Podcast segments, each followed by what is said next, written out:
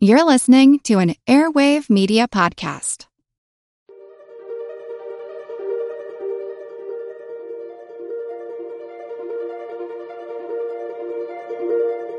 Over 7 million different animals inhabit our planet.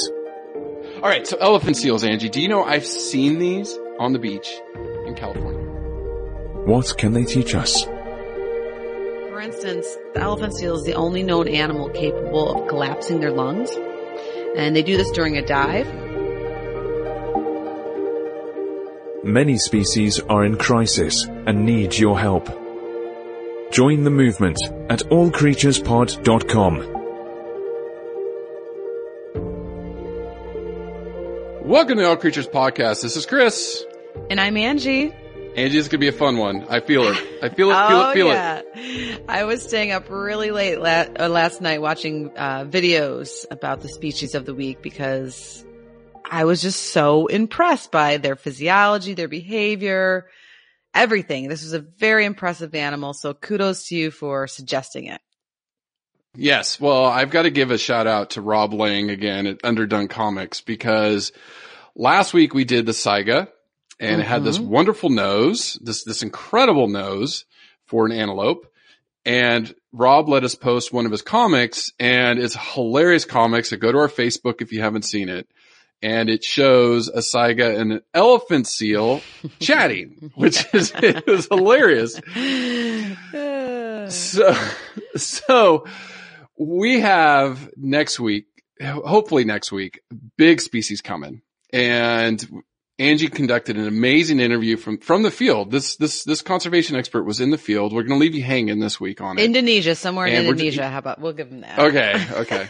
we, But he, but he's, but, but he's in Africa right now. yes. So we have to get his approval before we post it. So we were scrambled a little bit and we were like, Oh no. So, so we came up with the elephant seal just as a sit in and I'm glad we did. It's amazing. Oh, I'm so glad. It's we're definitely on the theme of extra large noses, so that's fun. that's fun for everyone, and definitely for me. And but yes, this the physiology. This is our first species of seal that we've covered to date, Mhm. and Mhm. so you'll learn a lot of facts about seals, things that I didn't even know how they're separated into their different uh, groups, and just just Mhm. amazing physiology. Being uh, marine mammals Oh. that live in the ocean is just in, incredible let alone that that seal face is just so Oh, so stinking cute. Yeah. I mean, I some I sometimes I think some of the the lab mixes or the retriever mixes they the, of dogs when you just if you like pull their ears back or hide their ears, their faces look like a seal. so you can smooch you Yeah, can like smooch so- it and pretend your dog's a seal because you wouldn't want to smooch a real seal. That would be No. not good. No, no, no, no, no, no. Well, we can ask, you know, I was going to say, shout out to Jim Winepress because, you know, I'll ask him if he's smooched his seals. He's always training his seals out there in New York and, and he's posting on, on social media. And so I, I always enjoy seeing him out there with his. So I'll have to ask him when I, when I talk to him next. Yeah, I'm pretty sure the protocol is pretty tight about the smooching of seals. However, Yeah. they blow him a kiss. I've seen no, that. especially in the other thing too, if they have they have they have stinky fish breath, they they might they might be cuter from a distance, Oh, yeah. right? we won't we won't go there without uh, you and John. Maybe it's sushi or something. Yes. And there's just something about the ocean. I was just a couple weeks ago with a really good friend, and we were just out looking at the ocean, and there's just something about the ocean, Angie. I just don't know what it is. Like we always love these species. It's just so hypnotic. It's very hypnotic. The ocean's just hypnotic. Well, and I, I'm Yeah. a water sign. I'm a Cancer, and I grew up on Lake Michigan, which okay. for a lot of people that aren't familiar, think that oh, it's a lake, but it's really a great lake, and so it has waves. I mean, some three, four, five, Mhm. six footers and storms. Maybe not that high. Anyways, uh, but it's a, and you can't see across it, so it, it's it's like an ocean, but there's no salt and no sharks in it, so it's pretty wonderful for that. Mhm. And yeah, I just always the same thing, Chris. I've always been mesmerized by the water. Um, I came from a big family Mhm. of people that love being out on the water, whether it was fishing or boating. And so, yeah, I, and I think some of it's just so mysterious. And we'll, we're going to dive into that with the elephant seal Mhm, today. mhm. Pardon the pun. I've been waiting for that all day. But Yes, yes. there's, but what they do and where they go, we just, there's just, there's still so much we don't know about. Well, ab- about Oh, their no. migration and about how they do what they do. And, and, and of course we, we're going to discuss too some of the amazing physiology because that's where we come in as, as the physiology experts.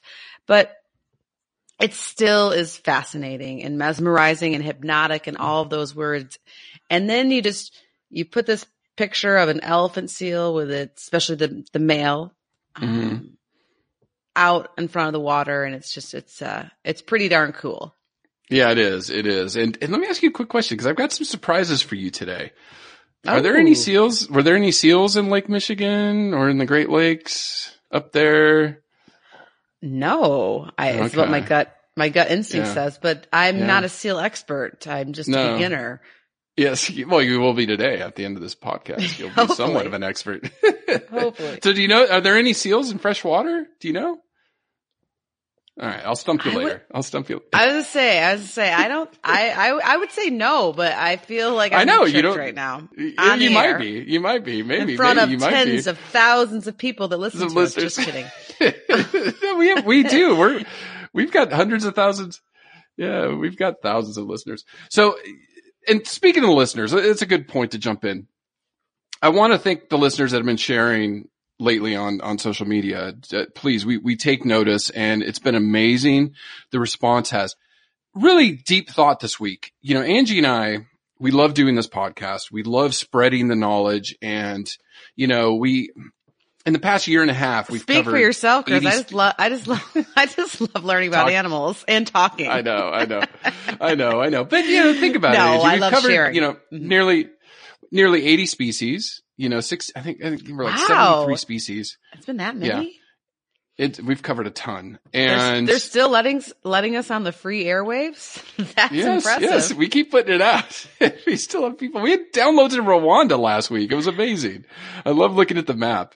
So, you know, we've covered all these species. We've got a global look of what's going on out there, and it, and it's not particularly good news. And we're going to, you know, be taking some action here in, in the future on this podcast to to really empower you, because really thinking about it, you know, Angie and I are just delivering information and we've made changes in our own personal lives, how we, you know, deal with plastics and things like that. But the heroes aren't Angie and I. You're the heroes. The listeners are the heroes. You're the ones that are sharing this information. And if you can make change, positive change in your lives, join our movement, make the earth a better place for these creatures, you know, you're the hero. And so when you share those episodes, it made me really think about it this week. And I'm like, man, you guys are amazing. You're the heroes. Please keep helping us grow. This message needs to get out. The animals need our help. I mean, the environment needs our help. And so this is just one catalyst to capture that energy. So thank you. Thank you. You're the ones changing the world. You're the conservation heroes. You know, you're the ones that Angie and I look at and just, you know, we love you. And so thank you. So please keep sharing. Please keep, keep doing and listening and, and all the things that you're doing. Absolutely, Chris. Well said. And thank you so much, everyone. Yes, for joining the movement and caring about wildlife and conservation and the environment. And I just think that every, every little tidbit of knowledge and or excitement or passion that you can impart on somebody that you know or love or a friend or even a new person that you meet, Mhm. get them fired up and excited about animals they've never heard about, like the saiga and other really cool creatures that probably some people have never heard of. So passing that along is, is just huge. Getting people excited. Uh, one of my mottos has always been, you never know who's going to be the next Jane Goodall. And which it was just her Mhm, birthday this mhm. past week. So happy birthday to her. I know. I know. Maybe someday I she'll love her. grace us with her presence on this podcast. That would be, Yes. yes. that would be, the ultimate. yeah, that would be Leonardo DiCaprio Yeah. like a thousand times. I mean, it's between us and Corbin racing to get that interview first. You know, I know we just talked to him about it. We're racing each other. We're going to beat you, Corbin. I know you're listening. We're I'm going to just, beat you. I'm just saying. I mean, she is like, wow. I mean, we all know that Leonardo's like, wow for me, but Hey, uh, yeah. we're working on that one. We're working on that one. Don't get on. You, uh, So- who gets to conduct that one? Me or you? Um, yeah, I please. I got Chris, it. please. I got it. Yes. I, I got it. Have you, learned will- nothing this this past couple years? And if we could do it live, you'll just fly out here to LA, you know, and see us. So. I doubt he lives in. LA. He, I he I feel like he's more of a Perry, a Paris guy. Don't you think? Paris guy? I don't know where- I don't know where he lives. I don't- don't, know. I have to look.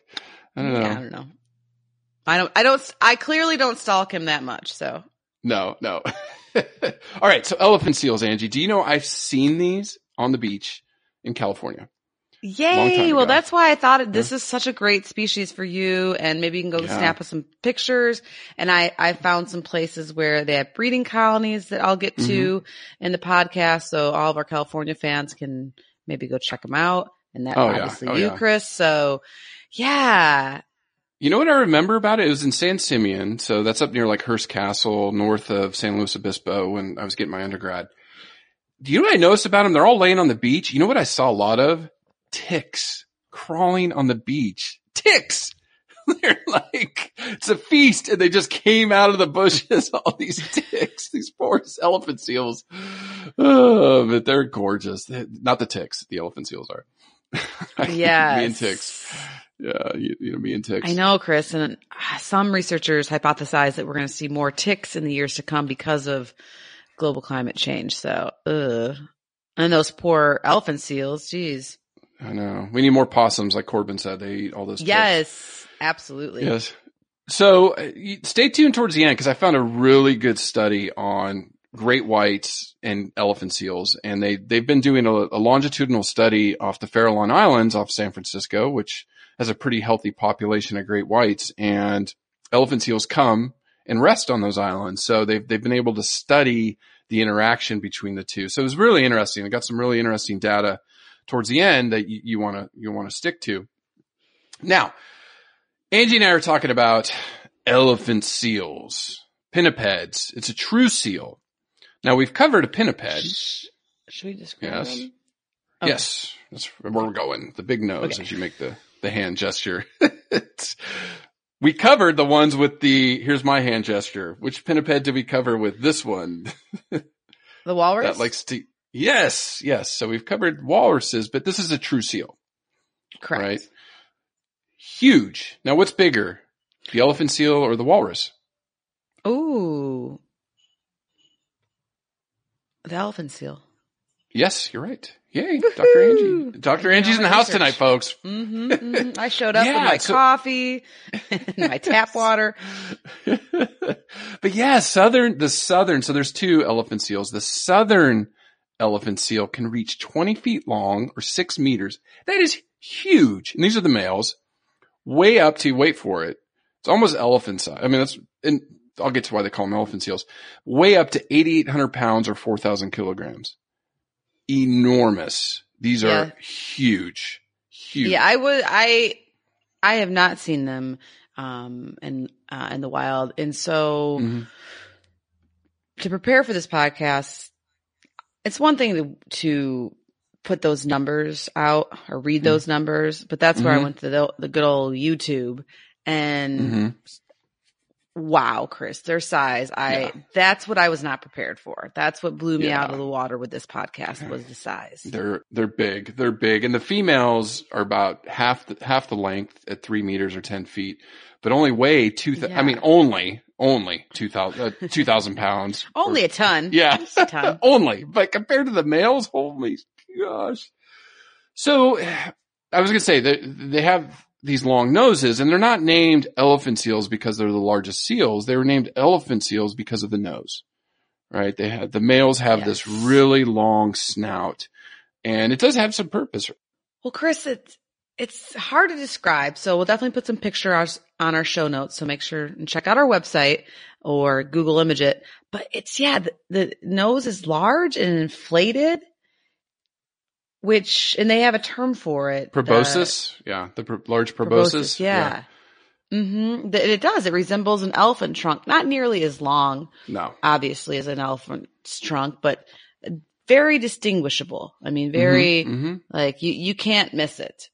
Yep. Yeah. oh, No, it's it's huge, and it does have some physio- physiological function. So, Yes. like the Saiga last week, it it it does have purpose, and it does look a lot like a Saiga. It's it's a little bit longer in the northern elephant seal. The southern elephant seal is a little bit shorter. Uh, their noses. Mhm. Now they are true seals because they have no ear flaps. So when we get to evolution, I've got some really cool stuff. You know, I'll kind of remind the listeners of, of what we covered in walrus, the differences between true seals and what's not considered a, a true seal. Now, they have this broad, flat face and they have the hugest eyes, right? They're like puppy dog eyes. Gorgeous almost. eyes. Yeah. Yeah. Oh. Oh yeah, they're, and then they have what, silver brown coloration. And then the, Yeah. Yeah. Generally brown. Um, males are usually a little darker brown and females can be a little bit more tan in color. But similar to other species we've talked about, they have that counter shading where Mhm. they're darker on their dorsal or top part and Mhm. lighter colored ventrally or on their bottom. hmm hmm which is so interesting. Like, you know, just all the aquatic species that have that to avoid Mhm. predation or even predators. You know, think of a great white shark, which we're going to talk a little bit about today, you know, uh, dark on top, white underneath to see that. Now, this was, this was interesting and there's a reason, I think there's, there's part of a reason why we see this today, but the northern elephant seals range generally off California, Baja, California, down in Mexico, but they can range up into Alaska. So they do go up the west coast, you know, British Columbia, all the way up into Alaska. Yeah, I read the southern tip of Vancouver Island, things Mhm. like that. hmm hmm hmm Now they, they do prefer islands, but they do come on the mainland. You know, like I saw them in California. They, they do at times. Now the southerns, much broader, wide range, huge range, subantarctic Huge, yeah. to Antarctic conditions. So it's freezing cold, but they love it. They love it. So down there in New Zealand, you know, where I was at last year, South Australia, southern tip of Africa and the southern tip of South America down to the Antarctic is where the southern elephant seals range. Yeah. I, I think the northerns might have been a little bit more spread out on the Pacific, but we'll, we'll get to their conservation story because they were almost wiped out. I mean, they were, they almost went extinct. They were on the, the cusp. And that kind of leads me into why care. Um, you know, thinking about a major, this is a predator, a carnivore. So they are out there feeding on squid, fish, crustaceans, but they also are prey for other species. So they're not the top of the food chain in the ocean, but they're up there. And in 1910, Angie, 1910, a, a century ago, there was only a, a less than 100 northern elephant seals left in the world.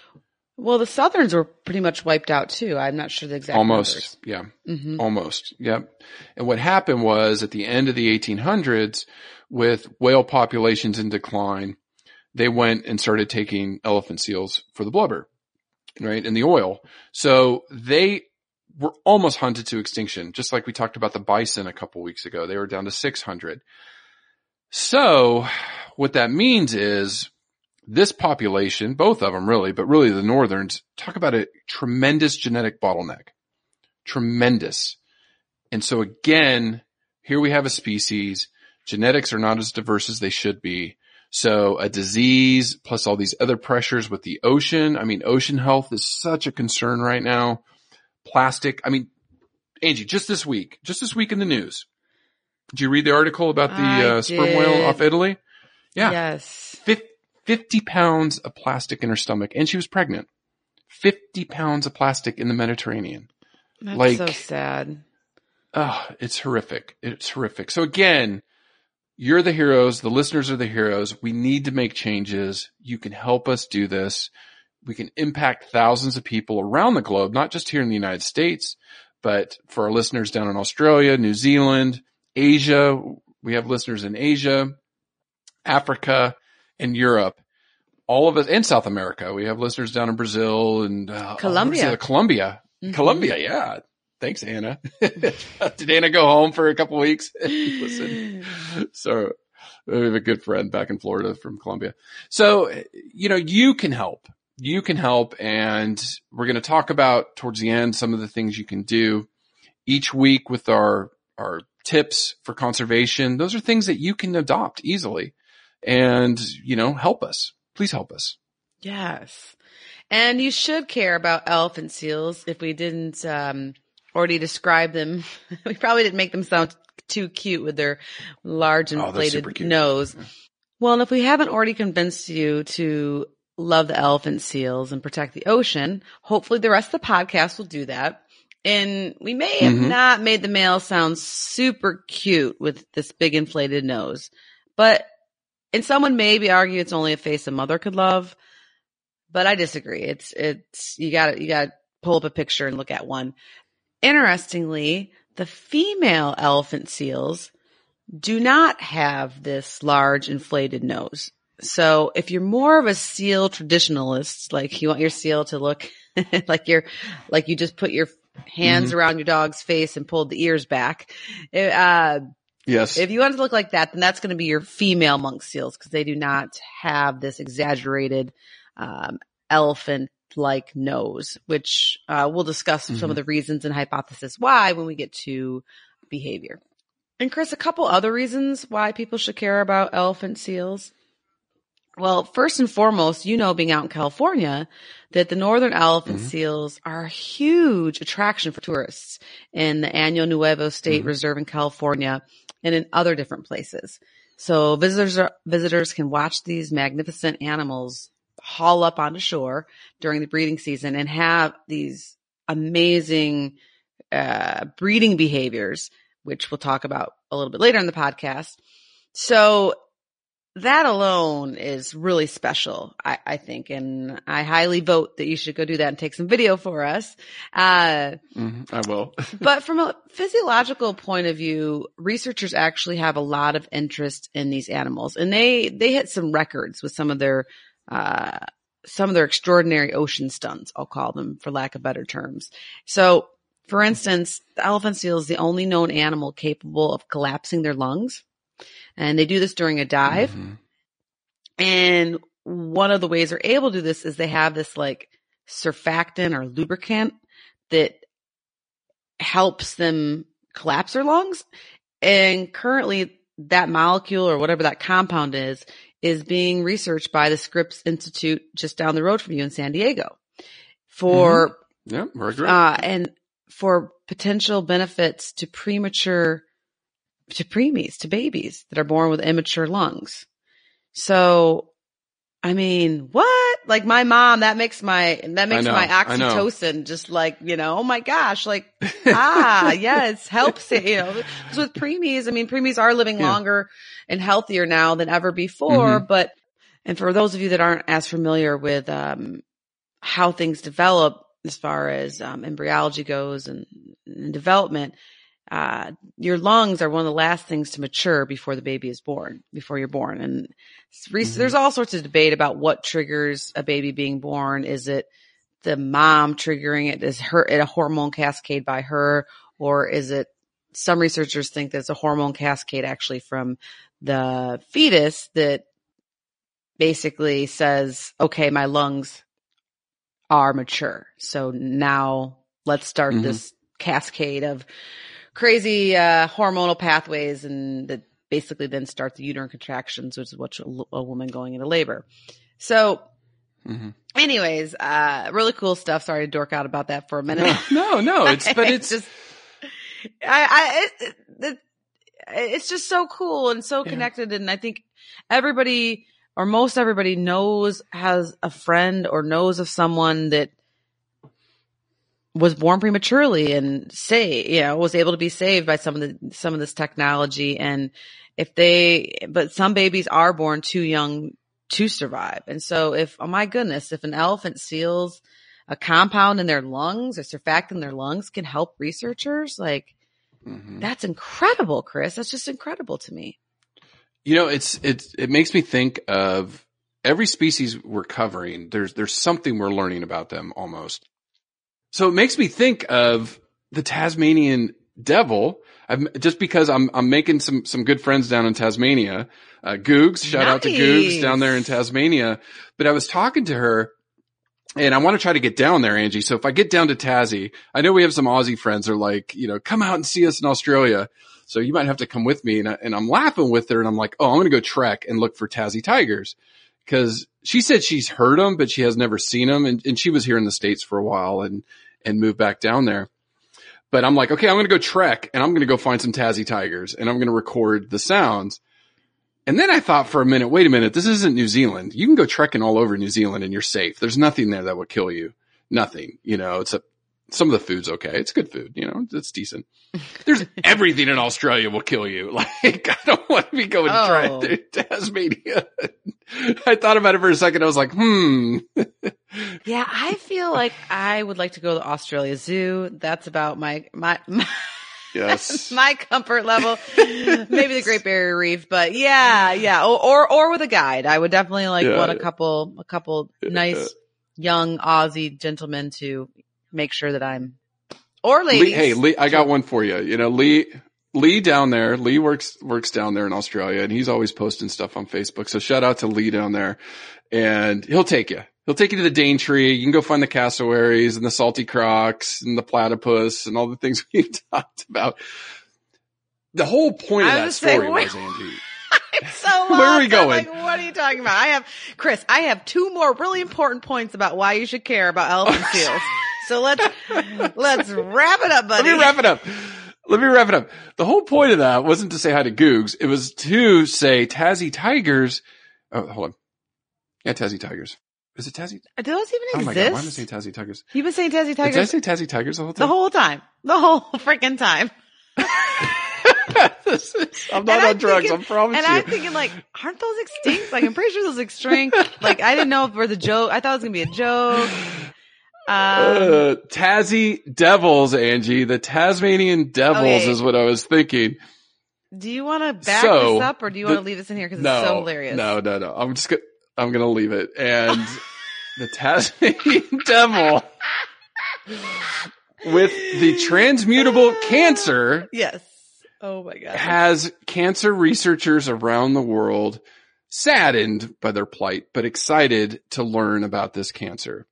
That was the point of that story. to talk about Wow. Tassie tigers that went extinct a long time ago. Was- so that- anyways, and I- why care about elephant seals? I should have rescued you sooner. I was just, I was just going with it. I, you know, we don't have a script here, folks. We just, I was just what they call like ebbing and flowing, or there's some term when in in in stand up or not. Did you know Tassie tigers exist now?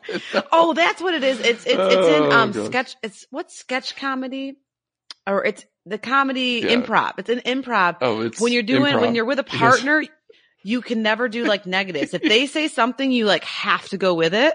So that's what I was. I I, I never went to. I should have studied at Second City in Chicago, but I never did. But I I have friends that have done that, and they, it's like that's what you do. Like you like whatever wacky idea they come up with, you have to go with it. So I was like sketching. I was like, okay, Tassie Tigers. Okay, I don't know where this. He's gonna go look for mammoths. I like. no, next I'm gonna go look for mammoths in Like Siberia. that, I would actually believe you would do that. So, anyways, oh my gosh. All right. So, wow. I'm just high on life. Okay, Wow. Okay. So, you should also care about elephant seals because, um, and another really cool, you'll like this because you're a space dork. Another really cool reason to care about elephant seals is because they've been used in research related to the effects of weightlessness on bone density because they spend 90% of their time basically buoyant, right, in the water. So Mhm, NASA has a lot of interest in these efforts to basically how do we in space, how do you counteract weightlessness on bone density in astronauts? Okay. Oh, cool. Very cool, right? Okay, okay, that's cool. And- yeah, yeah.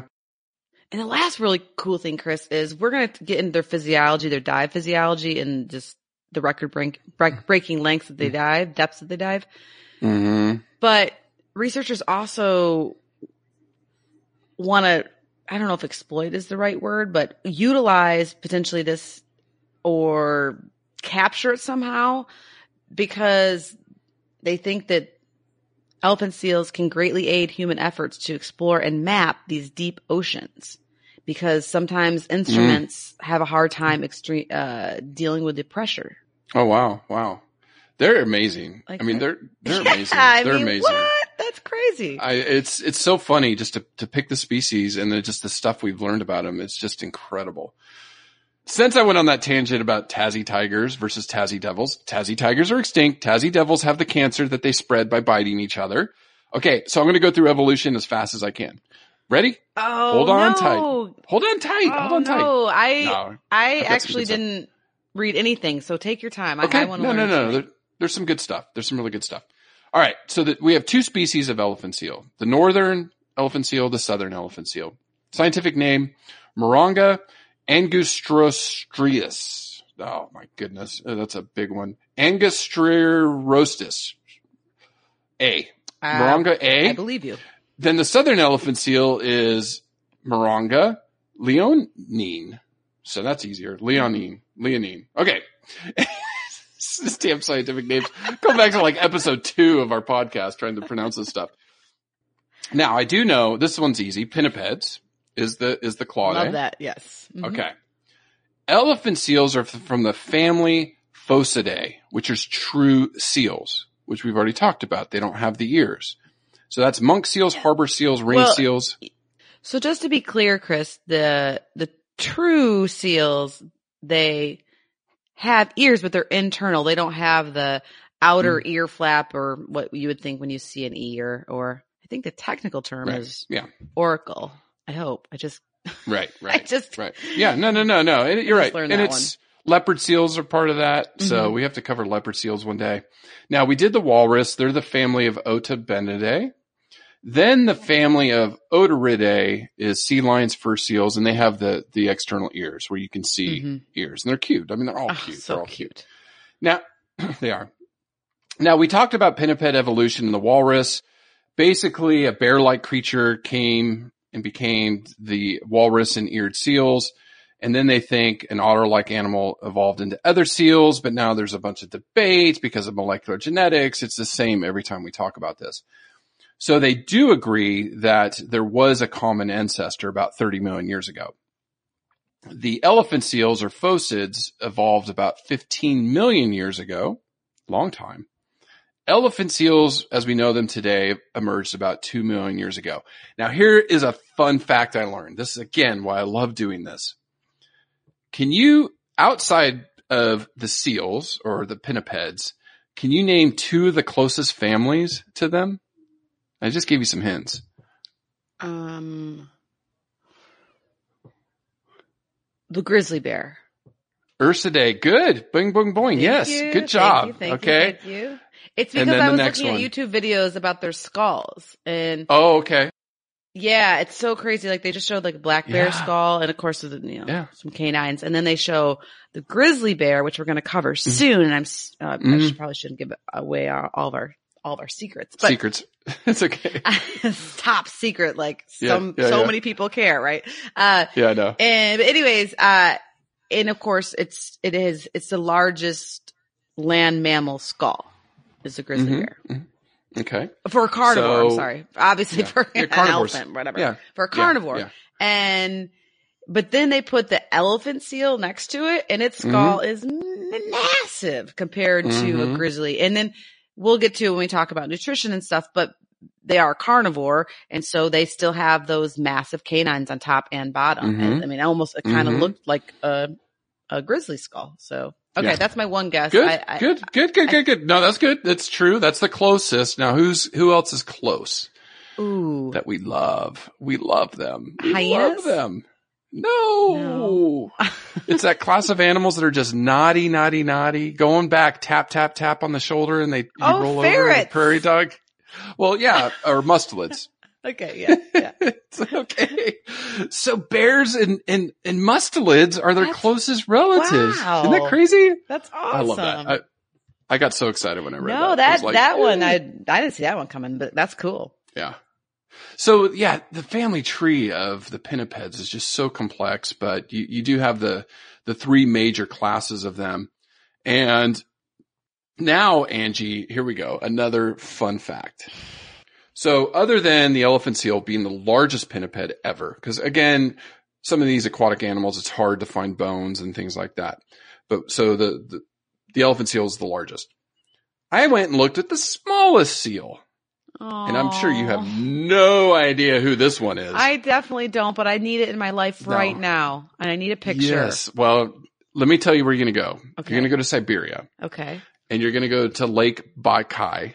hmm It's landlocked. So this is the only exclusive freshwater seal on earth. Wow, I did not know that. Ins- yes. This is so exciting.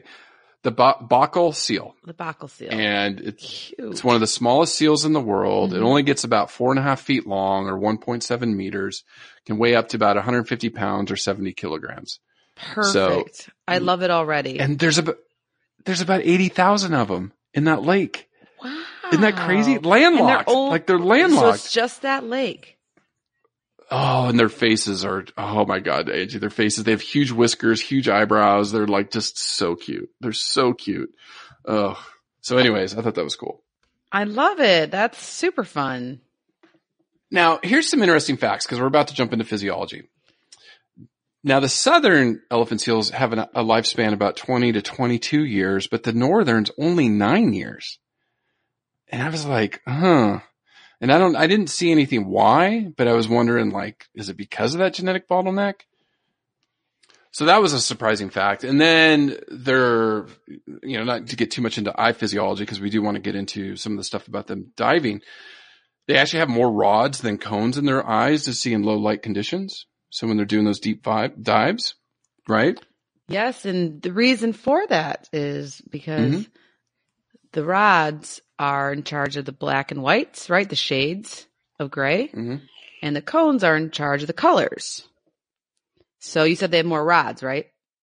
Mm hmm That makes sense. And so, Yeah. Chris, a little quiz for you, a little physiology quiz. Oh gosh. For the My internet's gonna go photoreceptors with the cones, what colors, what wavelength colors do they absorb? Green and red?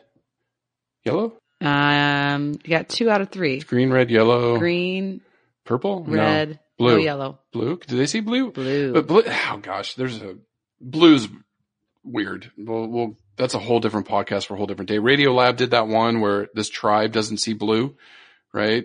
Like, oh, cool. like they think in history. Radio that- Lab. yeah, that stuff's bizarre. Okay, cool. Okay. Now I know you're going to talk about the nose and But, but yeah, but, but it makes sense with Yeah. the, the, the shades of gray, more rods would be Mhm. helpful, hmm right, in the water. So they're trichromatic, right? They can see three colors where some animals are dichromatic. Yeah. Okay. Mhm. Now, elephant seals do go through an annual, they call it catastrophic molt, where Okay, Chris, wait a sec. This is where I got hung up for about then, an hour. then run with week. it, run with it, run with it. So it's pretty cool. Well, it's yes, but I, so what Chris is talking about is, and I don't know if we've touched on it in the podcast, but a lot of animals drop either their fur Mhm. or their feathers throughout the year, Mhm. um, and they call it molting. And Mhm. basically, they take the old, they get rid of the old to make room for the new. And we'll have to say save more of the physiology about how and why birds do this Mhm. when we get to a bird species. But yeah, elephant seals undergo an annual, so once a year, what they call catastrophic molt. Mhm. That's not me being dramatic. Mm-mm. That's really what the researchers call Mm. it, where they shed the entire outer layer of their skin and their hair or their, their pe- pelage. Mhm. And it basically like comes off in sheets onto the beach. So of course they're going to do this molting behavior when they're hauled out on on land. They're not going to do it in the you know, in the ocean. And it's just they look like if you I was like I said hung up and watching a lot of videos and pictures. They they look like they're falling apart. And just the way it comes out in like clumps and sheets. And I'm used to the Bactrian camels that I worked with. They Oh yeah. in the summertime because they they have they grow very a very hardy winter coat Mhm. because they can they're in the desert but it's obviously um you know in Mongolia area and so Freezing. it's like freezing at night and then hot during the day so there I mean it just roll in the summertime it just or late spring it just like rolls off but with the elephant seals it's even more dramatic in the fact that during this molting process this the skin underneath is super sensitive and they stay out of the water to protect the soon to be new exterior. And sometimes too, they almost, you'll almost see like bumps or like, Mhm. uh, like scabs over it. Uh, it's, it's, it's, it's a process. And it was like with the camels, it wasn't like that at all. And, and so females and young elephant seals will start out the process from April and May. So that makes sense, like late Mhm. spring. Mhm. Uh, young moles will molt from May to June and the adults finish out this dramatic molting in July to August. But I just, with the camels, it makes, and with birds, it makes sense to me. And with camels, the camels, it makes sense because of, uh, the, the great temperature changes. Mhm. I guess what I got hung up on, and maybe you can help me out with, is why the seals do this. Uh, yeah. That sounds like a seal. So I, kind of. I, it's a good guess. I, you know, trying and to think of I, a I guess in, aquatic. I mean, the ocean does, the ocean's going to warm in the summer somewhat, I, I guess. yeah, um, I don't. It's a, a skin I don't regeneration. I don't. You I- know, the- parasites. I mean, there are parasites in the oceans, but yeah. Oh, that's a good, that's a good hypothesis. Uh, maybe for parasites. But what's really interesting, Chris, too, about this is, um, a study out of the proceedings of the National Academy of Sciences, PNAS, which is a, a great, um, very prestigious journal. So scientists at the UC University of California, Santa Cruz, showed that elephant seals, when they shed, what it does is it releases a significant amount of mercury into the surrounding waters and makes those coastal waters where they're hauled out nearby a lot higher in mercury. And, and this is in the um, Ano Nuevo State Reserve. So what researchers are hypothesizing is because of industrial emissions, mostly from burning coal, hmm Thank you, coal, very much. Uh, uh, they've also increased the amount of mercury in the marine environment two to four fold, fold over pre-industrial levels. And of course, you know, at this rate, global emissions are Mhm. going to continue to increase over the next several decades if we don't together. get our Yeah. stuff together. Um, and, and of course, and all this is just recycling back into the coastal environment. And it's a real problem. And so, so that's what I, you know, I'm wondering like, are they trying to get, because we know that animals higher up in the Mhm. food chain accumulate mercury because of the smaller animals that they eat and up. So, and then, and then a lot of these animals will store it because mercury is never, you know, doesn't go away. It just like moves from one place to the other. And so, and I know they store it like in their blubber. Um, but I'm like, are they trying to get, and obviously some's in their hair if this is what's in their skin. So I'm like, maybe it's like a new way to try to get rid of those toxic levels. Uh, I don't know. Mm. Um, I but anyways, I just thought that, that Mhm. was very interesting and, uh, obviously, um, kind of re- relates to what we're doing, um, to our Yeah, environment here, right? environment. yeah, it just goes back to the it, it goes back to the beginning. You know, we're talking about the oceans and ocean health and our listeners as heroes. So you know, we need to to keep working. And luckily, it's been in the news. You know, this yeah, stuff well, these re- and these is- is researchers, starting that, to pick up. yeah, these researchers that you see, um, uh, Santa Cruz are like my new conservation heroes of the week. I mean, they're awesome. They're doing awesome work. They're fighting for these guys. They're trying to learn more about them, about their physiology, and so in order to help protect them. So Yep, yep. Now, jump into nutrition real quick. You know, the, these are elephant seals are migratory feeders. They they prefer mainly squid, but they will eat some fish and crustaceans. So in in the northern hemisphere, they have found males as far north as the Aleutian Islands off Alaska. Wow. The the Mhm. females prefer to to forage or eat off Oregon or Washington Pacific Northwest in the U.S. The southerns are, are ranging all over Antarctica. So that's what, that's what they're down. Now they've done a lot of satellite tracking and some of the stuff's very interesting that these seals spend very little time on the surface that they just come up to breathe and they spend most of their time underwater. What Angie was talking earlier, Angie, this one, it, a whale did beat this record. They measured this one elephant seal that dove to a record of 2,388 meters in- off Antarctica. that's and it- insane. And it stayed down for 120 minutes or almost for two hours. Even Two more hours. insane. it's crazy. Yeah. That's there was a whale that went deeper, but I mean, usually they only under they're only under for 20 minutes and they go down to about a thousand meters, but this was the record and they blew researchers out of the water with that. They were like, Oh my God. And that goes into what you were saying earlier about why care.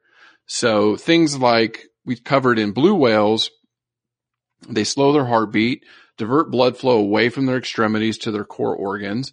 Their red blood cells have better potential to carry oxygen. They flatten their lungs like whales. They have more, yeah, they have more, mhm, more red blood cells as well. Yeah. Just crazy physiology. I never They would have have- expected that. Well, Chris, they also have a really large blood volume in general. So therefore they can store more oxygen when diving and they have large sinuses in their abdomens to hold blood so they can store oxygen in their muscles, of course, with increased myoglo- myoglobin concentrations in the muscle. Mm-hmm. Mm-hmm. Um, but yeah, it's, uh, it's pretty incredible. Um, Yeah. well, Chris, the other thing too that perplexes researchers during these massive dives is the lack of sleep for extended periods of times. And records suggest that these animals conduct dive after dive after dive to these depths for these, um, you know, 20 to 70 minutes, uh, for 24 hours a day, sometimes months at a time. Mhm. They hypothesize that during the dive, they have to go so deep that it almost be, it almost might be like a form of sleeping because their metabolic rate is so low. So just wacky Nuts. stuff here. I mean, really, yeah. really cool. Um, yeah. And, uh, yeah, they're the record holders. So that's, Hmm. Yeah. that's incredible. Yeah, for a pinniped, they go deep. They go deep Yeah. and the things that eat them, great white sharks, and there, I've got some good data coming up that's really interesting. Um, obviously orcas, king of the sea, uh, leopard seals will take pups or the young, so they can, uh, do that. And then I even read cookie cutter sharks will come out and take a little bite. And I remember that from Octonauts, right? little cookie cutter sharks. yeah, it's funny. I That was my told uh, uh, Xander asked what podcast I was doing tonight, and I was like, "Oh, elephant seal." He's like, "Oh yeah, I Mm-hmm. Saw an Octonauts about that." I'm like, "Oh, okay." put him on. We gotta have Yeah, him back on. We, we gotta have Xander back on. Oh, he's so great. Oh, he requested So I- squirrels. Just Squirrels? Make that squirrels. Okay. Just put that out there in the universe. If any of our other listeners would like squirrels, let us know. Let us know. we'll do Xander. We'll interview Xander again. There are those really Now, cool behavior- tech, those really cool Technicolor squirrels maybe that we could do. That'd be fun. yeah, yeah, yeah, yeah. There's some. Yeah, there's there, there's some. We'll do squirrels someday great. at some point in time. Yeah, we'll do that for our friend Angie down there. Our other Angie down in Gainesville. Angie she number loves two? squirrels. hmm Yes, I have to tell her. Well, Chris, just to touch on or add a little bit to the nutrition is with elephant seals, they have external whiskers called vibraceae. Probably not saying that right, but it helps Mhm. them locate prey and navigate their environment. We've talked about that, I think, before in otters. Mhm. And the the vibraceae, the vibraceae, I don't know, are connected to blood vessels and nerves and muscles. So they're really like an important, you know, they're like our fingertips, right? And Mhm. then inside their stomachs, they have what are called gastroliths. And I had to look that up. But gastrolith is basically like a stomach stone or a gizzard stone or a Yeah. rock.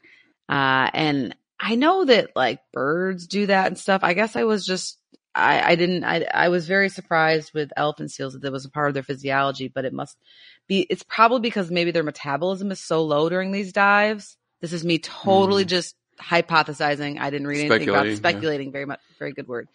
But yeah, I, I couldn't find out why they have them, but I'm, I'm wondering if it's because during their deep dives with low metabolic rate, you know, they, it helps keep things moving through their system.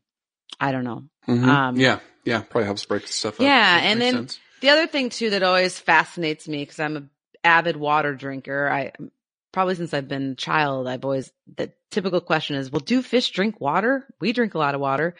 So with seals, do you know if seals, elephant seals drink water? yes, No. they do. Yeah, Mm-mm. no, they absorb it. Right. They they they have a straw. There's tons of straws in the ocean. So they just There are a lot, and- unfortunately. There, I hate to make fun of the ocean, but that's pretty funny, Chris. Uh, there are a lot I of straws in the ocean, so they could just drink it out. Yeah. Uh, Take one and. yeah. but our, No, so listeners are stopping that. Everybody's stopping their straw usage. They're getting Yes. the metal, Yes. oh, um, uh, reusable ones. But yeah, Chris, it's believed that th- these animals never drink water. Their source of water Mm. comes Okay. from the breakdown of fats. squid. Yeah, Yeah. uh, their Okay. fat storage. Yeah. Um, and they also have other physiological adaptations to conserve water in their body. So they have a really concentrated urine as an adaptation. Yeah, I did read that. Uh, Yeah. so yeah, just, uh, and of course too, when, It's not. A, I, I was going to say it's not a good weight loss program for us. Like, wouldn't it be awesome if we just stopped drinking and then just fat would be converted to water? yeah, it doesn't work that way. Don't do that. No, Don't do that. You will die quickly. very quickly. You will die yes, quickly. yes. yes. But these guys are cool. I mean, when they come out uh, for molting and or for breeding, when they're hauled out on the Mhm. On the shore for or to, or to have their pups for a long period of time, they're also not eating. They're fasting, so they're not eating and they're Mhm. not drinking, and they're just that blubber. I mean, it's doing its Mm. job, right? Pretty cool. this doesn't work at us. That no, sucks. my blubber does not help me in any way, shape, or form. Yeah. No, no, no. Now, jump into behavior, Angie. The, for spending most of their life out in the ocean, it's just crazy to think about. Well, and they pretty much nailed it, Chris. Like elephant seals spend the majority of their time, 90% or some, underwater in search of food. They can cover up to 60 miles a day when they head out to sea. Uh, yeah. So, I mean, the numbers that I read in different papers, some was 90%, some was 80% of their life. But yeah, I mean, pretty, pretty crazy. And they migrate, right? So when they're out to sea, I saw distances, uh, linear distances. So this doesn't even Mhm. include the diving. So just linear distance of, uh, 21,000 kilometers a year. So that's some Jeez, marathons, right? It's and that doesn't include diving, Yeah. right? So Yeah.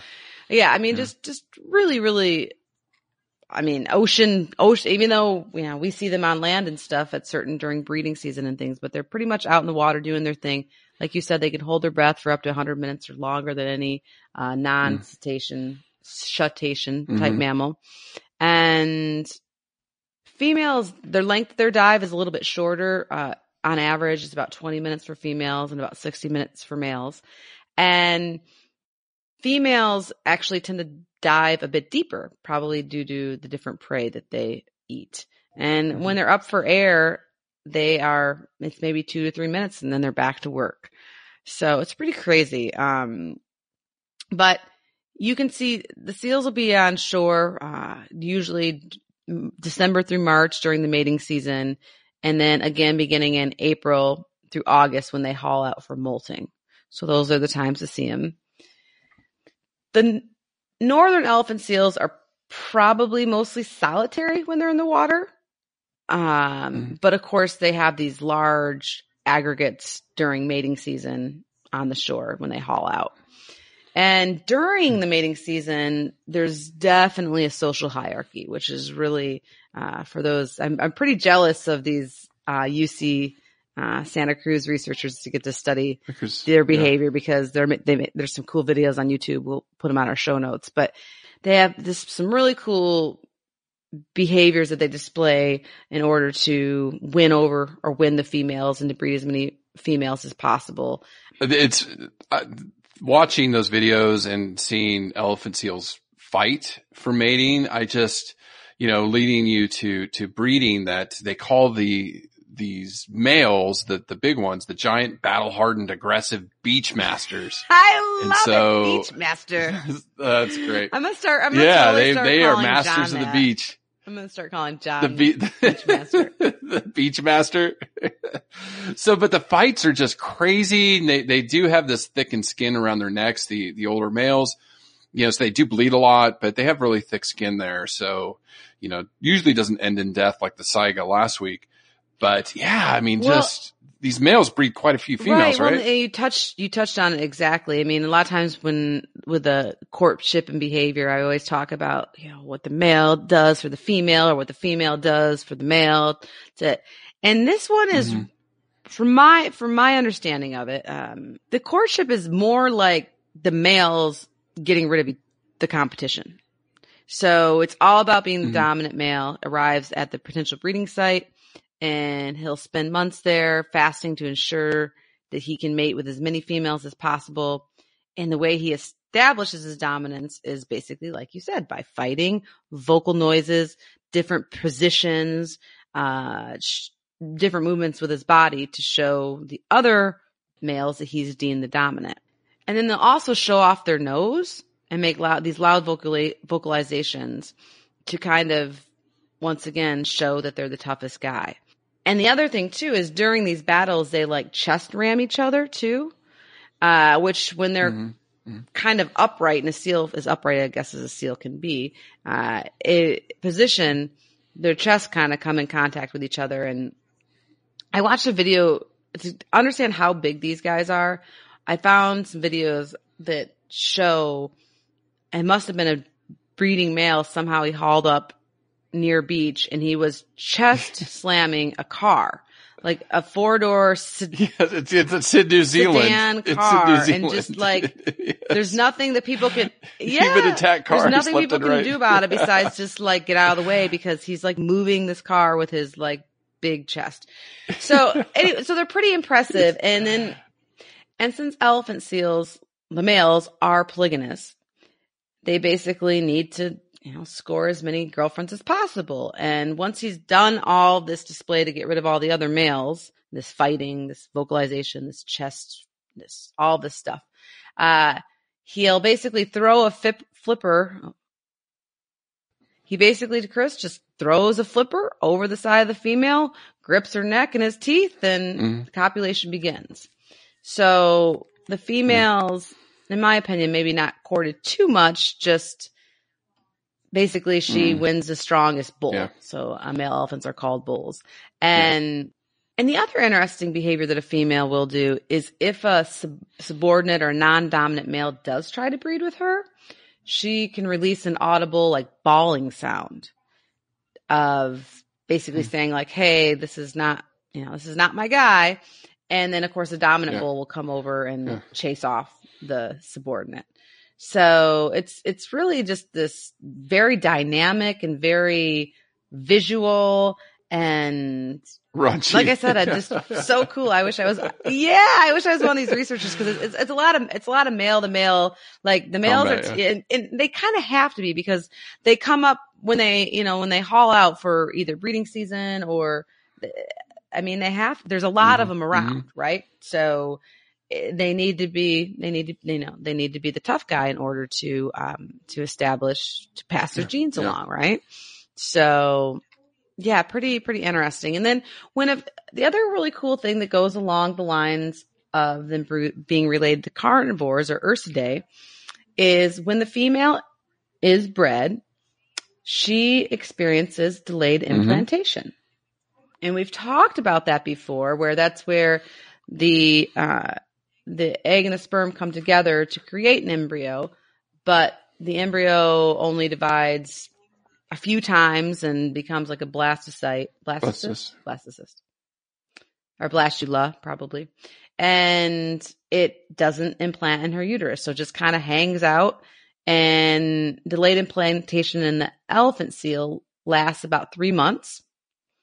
So total gestation time is about a year. So they're probably pregnant about 9 Mhm. months with this, or three month delayed implantation, then nine months, which is basically le- allows for this yearly birthing interval and where they all come out at the same time and they have, uh, you know, and they, they all have their pups and they basically birth and breed from December to March, depending on, you know, where, um, what part of the world they're in.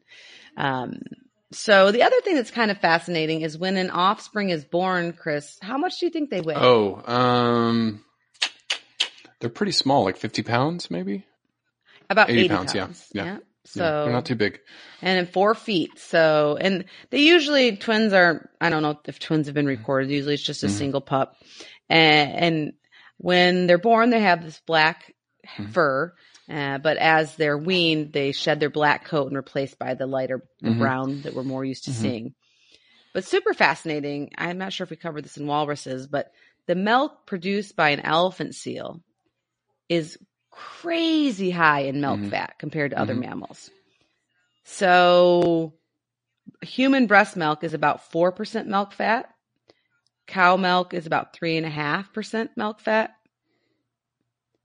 Elephant seal, mommy elephant seal milk fat is 50% milk fat. Wow, fat. Yeah, they grow fast too. And yes, so the pups gain weight like crazy on this really high milk fat. Um, and they, the females really only lactate uh, for about 27 days, uh, you know, Okay. about a month before they're weaned. And then once the weaned pup will stay close to the mom for a while, but then the mom basically leaves the pup behind and she goes off to sea. So the young groups of pups that all have been left alone on shore form a pod and they'll stay up there. They'll basically hang out in this like teenager land or whatever, Mhm. uh, for up to three to four, four months without parental care. And that's Mhm. when they learn to swim and surf. And that's probably when they're very susceptible to Predation. yeah. predators and things like that. Um, No, and that's, I mean, it, it rolls good into conservation. I mean, even though these animals are, are classified as least concerned by the IUCN, there's still some, some worry there. The, the northern elephants went from, like we said, less than 100 to about 110,000 today, you know, off the west coast of the United States. The southern elephants are higher at 325,000, but remember, they have a much wider range, huge range, and they've suffered some decline. So the IUCN does note that there is some uh, low survival of adult females or the pups, and a lot of this is is the changing climate. That food reserves or, or food is changing where they can find food, and so they are finding that that there there is has been some decline that they can't really pin yet on exactly why. But so we do got to keep an eye on them. It's just ocean health again is is, is just horrific what's going on in the ocean. So to say that there won't be an effect on these populations would be naive, I think. That, you know, as, as the ocean continues to suffer, other species suffering, whales, fish, other things, that we're going to see this too in the elephant seals. Now, I do know there are, there's, there's an organization out there fighting for them, right?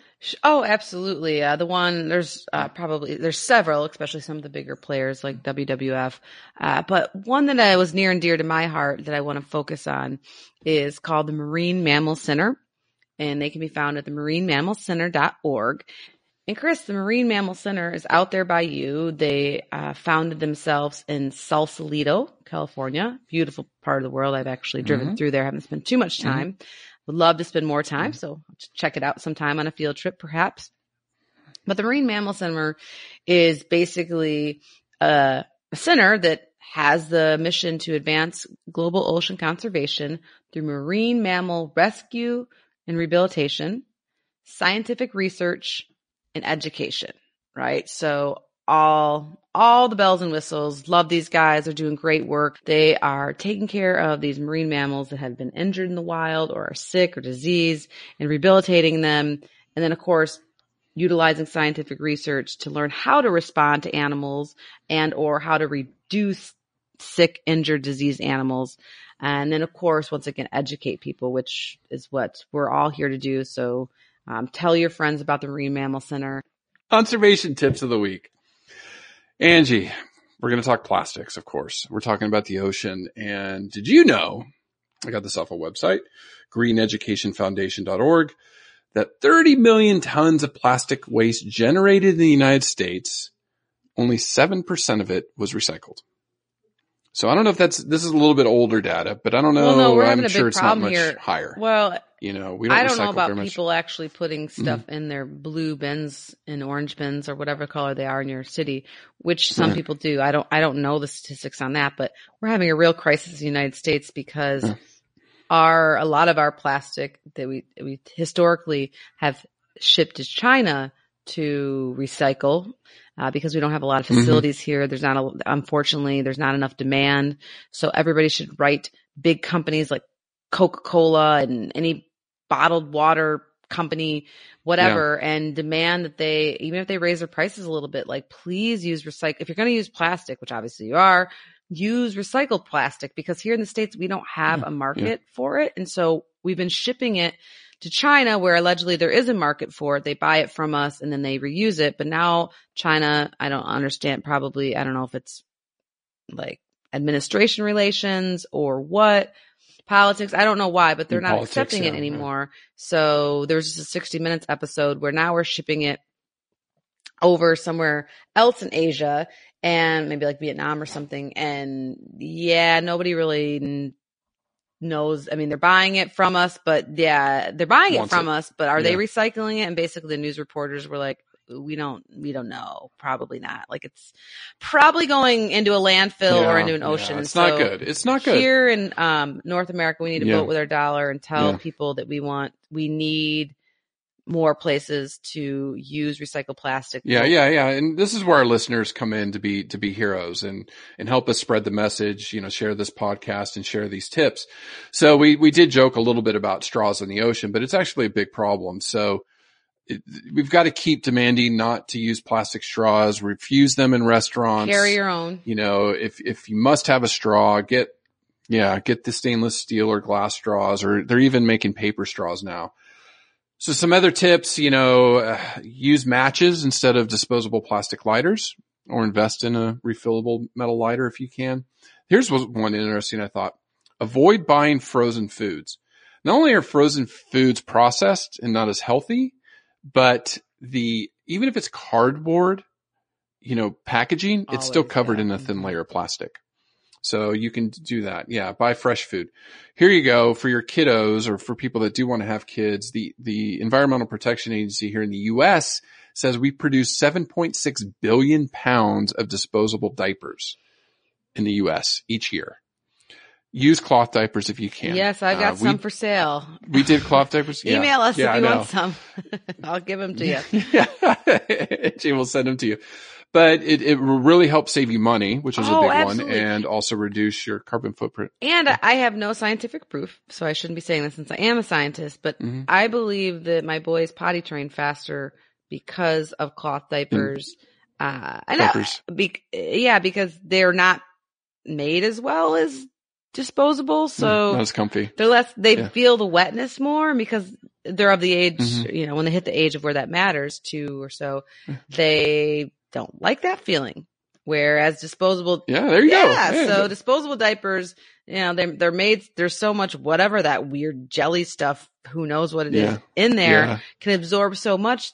They don't, it doesn't bother them. They don't So, care. They don't they don't care. Yeah. There you go. There you go. So there's a, yeah, uh, anecdotal evidence. Also, you know, you want to pack it, if you bring your lunch, put it in reusable containers and bags, you know, use fresh fruit and veggies. Don't buy those single use plastic cups. And finally, I thought this was, was good. Use a razor with replaceable blades instead of a disposable razor. Absolutely. So there's just some tips and I'll Yeah. post these on the, uh, the website in our show notes. And I don't know if we've done it yet, but I, um, I'm a big fan now. We've gotten rid of saran wrap and we use, uh, the wax, the bees wax sheets. Paper? Uh, yeah. Well, they're selling, companies are selling them now. I don't know the, I can't think of the name off the top of my head, but yeah, they're reusable, basically like wax made, bees wax made, um, sheets that you put over whatever the can of coconut milk or whatever you open and you put it in your fridge or on top of your watermelon so it stays fresh or what, I- what anything you do saran wrap for. Yeah. Who needs it? It's not good for the ocean. get oceans. rid of get rid of plastics. Get rid of plastic. Now, at the beginning of the podcast, I talked to you a little bit about great white sharks and elephant seals. So this study that I read, and again, I'll, I'll post this on the show notes too. This was studying northern elephant seals off San Francisco or the Farallon Islands. And the young elephant seals come and haul out from September through November. And so these sharks are tagged and they, they've done studies for 20, 20 years plus. Now, elephant seals are, are bigger than, you know, obviously they're huge compared to other seals. So they can't go as far off the beach. And the great, what they found is the great white sharks know when they come and they go through the channels and they kind of stay near the channels where the elephant seals are coming and going. They found that the great white sharks prefer elephant seals seven to one to any other type of seal. Hmm, interesting. Probably because that blubber. I don't know. Yeah, or that, all that blood. yeah. I don't know. Now here you go, Angie. For me and all my friends in California, they estimate that there's either a few hundred or a few thousand great white sharks off the California coast. Those are, that's a big difference. A few thousand. yes, I know. I was like, what? But great white shark attacks are rare. There's one to two per year, and there's about a single death every 10 years off California. So you actually have a, a hundred times greater chance of drowning than you do being attacked by a great white. Absolutely. Absolutely. Or getting killed by a cow. What, what's the cow stats in the U.S.? 28 cows Yeah. kill people per year, 28 people killed per year for cows. So, you know, interesting stuff. This was fun. This was a fun one. I knew it would be a fun species, a wonderful species. Thank you for listening. Don't forget, you're our heroes. Thank you for listening. Share this episode with your ocean loving friends. I know I will. Absolutely. Thank you, everyone. Aloha and goodbye. Listen, learn, share. Join the movement at allcreaturespod.com.